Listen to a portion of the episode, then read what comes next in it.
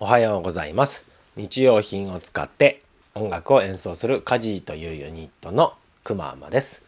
カジーくまーまのカジラジオでは音楽や仕事に関すること。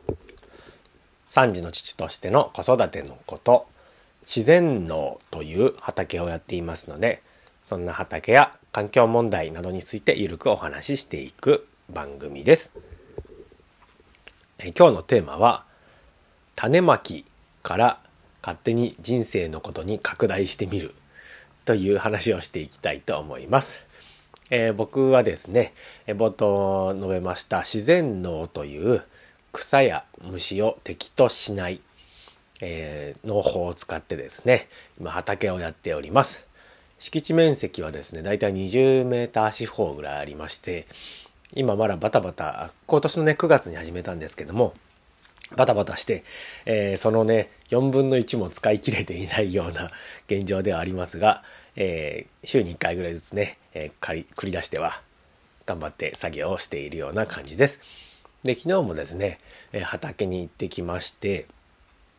今何種類ぐらいやってるのかな。まあ、収穫したものも含めると、7、8種類ぐらいになるのかなの今野菜たちを育ててみているところです。でですねなんか秋口に巻く時にですねあの小松菜を巻いたんですけれども秋に巻く時はあのばら巻きといって本当にパラパラパラパラっとその地面にね特にこう何かに沿ってというか線状にやるとかっていう感じでもなくてバラバラ巻くのをまあそのままばら巻きというんですけどもばら巻きがあの秋はできますよって書いてあったんでもしこれはじゃあ試しに行ってみようと思ってばらまきをバーっとしたんですよね。で、まあ、あの1週間ぐらいするとちっちゃい芽たちがねポツポツポツといっぱい出てきておおんかできてきたなみたいなことを思ってたんですけども今それで巻いてから3週間ぐらい経ったのかな。でその間は特に何もせずにね放置していたんですがそれぐらい経つとですねもうわっさわさになるんですよね。うんで、もう一面小松菜だらけになった上にですね、その周りには小松菜によく似た油中のね、なんか黒からし菜だったかな。まあ、一応調べたらそういう風に出てきたんですけども、まあ、要するに小松菜ではない似たようなやつらがですね、わっさわさ生えてきてですね、もうそこの一面がえらいことになったんですよね。で、もちろんこれこのまま育てるわけじゃなくて、基本的にはその間引きといってですね、あの、育てたい分だけというかあの間引かないと大きくならないので間引きをして、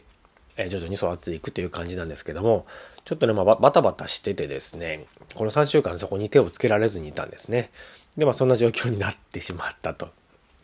でまあ昨日はねちょっとなんとか自分で実感を作ったので、えその中でね、え間引き作業を行ったわけなんですけどもこれがまあほんと時間がかかってですねえー、そもそもま間引き自体も大変なんですけどもそのからし菜なのか小松菜なのか判別しなきゃいけないみたいなところとかもあってまあねそこだけで1時間ぐらい費やしたのかな、えー、そこ巻いてる敷地面積でいうと2メーター四方ぐらいですかね。なんですけどまあ時間がかかってですね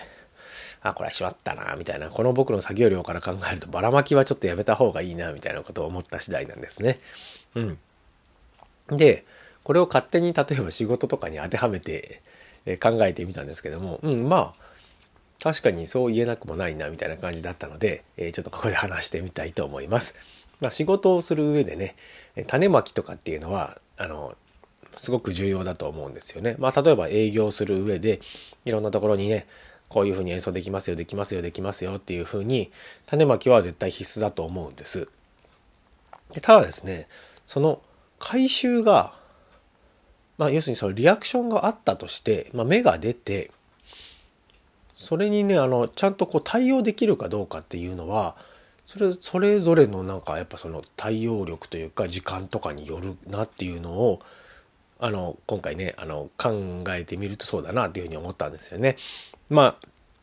今のところ、あの、種まいたものに対して、それ以上のというか、あの、自分たちのキャパ以上のね、依頼が来ることは現状少ないんですけれども、まあ、もしね今後ね、えー、そのヒット率が上がってきたっていう時にあの巻きすぎないようにしないといけないなっていうのを、まあ、今回ちょっと学びましたね。そうしないとなんか問い合わせいっぱいもらったとしてもごめんなさいもうあのできないですとかって言わなきゃいけないですしまあそういうのねあのもしまあそういう状況が来たとしたら、まあ、そんな状況はすごくありがたいわけではあるんですけども頼む側からしてみるとですねあれこの人たちなんかいつ頼んでも頼めないなみたいな感じになってしまうのでなんかその結構多分これビジネス系でよく言われる話なのかもしれないんですけれども自分の要するにキャパ以上の営業をしすぎるなっていうことですよね。うんうんうん。でなんかすごい今回そうだなっていうふうに感じたんですよね。うん、小松菜巻いても要するに間引け間引間引くっていうのはまあちょっと違うとは思うんですけれどもその収穫できる分だけ巻く、うん、っていうのはすごい大事だなっていうふうにね今回あの気づきましたすごくねあのいい気づきだったなとなんかそのまだ現実世界の仕事の中で起きてはないんですけどもまあこのね植物を育てることを通してねなんか今後のその自分の何て言うんですか疑似体験みたいなものができたなっていうふうにね感じてますね。うん。まあ間引いたね小松菜たちもね、えー、これ間引き菜としてあの食べられるので昨日はそれをサラダにしてね食べたりしてたんですけれども、うん、間引き菜はですねちっちゃくて美味しいんですよね。うん。あのシャキなんていうんだ？硬く茎が硬くないっていうかまだねほんとちっちゃいのですごくね美味しかったですねまだちょっと残ってるので今日の朝でもまたあのサラダにして食べようかなみたいなことを思ったりしている次第ですね。うん。間引き菜が美味しいっていうのは現実世界でいうと何になるんでしょうね。種をまいて反応があってわ嬉しいけど繋がらなかったみたいな感じですかね。なんか話もらえただけで嬉しいみたいなやつか。そういう感じですかね。うん、これは、まあ、現実世界で言うと仕事につながった方が嬉しい嬉しいんですけれども。なんだこれ。よくわからない回になってしまっておりますけれども。うんうん。なんかまあもちろんねあの営業とあの農業はね全然違うところもあるので全部が当てはまるってわけではないんですけどもなんかこういうあの違うもの同士の共通点みたいなものを探すのは僕結構好きであこれはなんかこっちの世界でもこうだなとかこれはこっちの世界では違うなとかっていうのを考えるとなんかちょっと自分が賢くなったような気持ちになれるというか。うん。いろんな方とお話をする時にねなんかこういう観察能力みたいなものって結構役立つのかなみたいなことは思ってたりしていて。うんうん。なんでこれからも、まあ、たまにこういうあのよくわからない話をする時もあるかもしれないですね。はい、その時は是非お付き合いいただきたいと思います。はい、えー、今日明日とですね、えー、演奏の仕事が入ってます。今日は、えー、安城のデンパークさんで明日は、えー、アルプラザ鶴見さんというね、えー、岐阜の方のショッピングセンターですねで演奏がありますよかったらご覧いただきたいと思います。えー、今朝もですねあのもろもろ作業をしてましてこれはまたまあ近況報告でも何でもないんですけども僕がやっているグリーンジャーニーというね、えー、30年後自分たちの子供たちが自分たちの年頃になった時にどういう世界を残したいかみたいなことを考えながらね活動している団体なんですけれどもそれのねポッドキャスト収録を行っておりました。で今回のね、えー、お話は榊翔子さんというねパーマカルチャーという、えー、思想かな？に基づいて活動されてる方でリブルガーデンというね要するに食べられる庭。まああのうん観賞用としても食用としても楽しめるよっていうような、えー、お庭をやられている方のようです。えー、とってもね、あの、興味深い話だと思いますので、また近日公開されると思います。よければそちらもご覧、えー、お聞きいただきたいと思います。というわけで今日はこんなところにしておきましょうか。はい、えー、週末2日間天気は今日の朝を見る限りなんか、あ 今日の朝を見て明日まで見通せないですけども、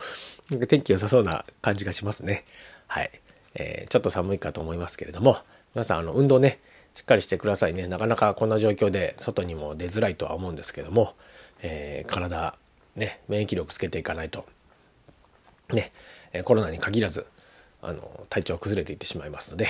えしっかり運動していきましょう。僕は今一生懸命バランスボールでポヨンポヨン跳ねながら収録をしております。はい。というような感じでした。ここまで聞いてくださってありがとうございます。夜聞いてくれた方はお疲れ様でした。それではまたお会いしましょう。カジーのくままでした。バイバイ。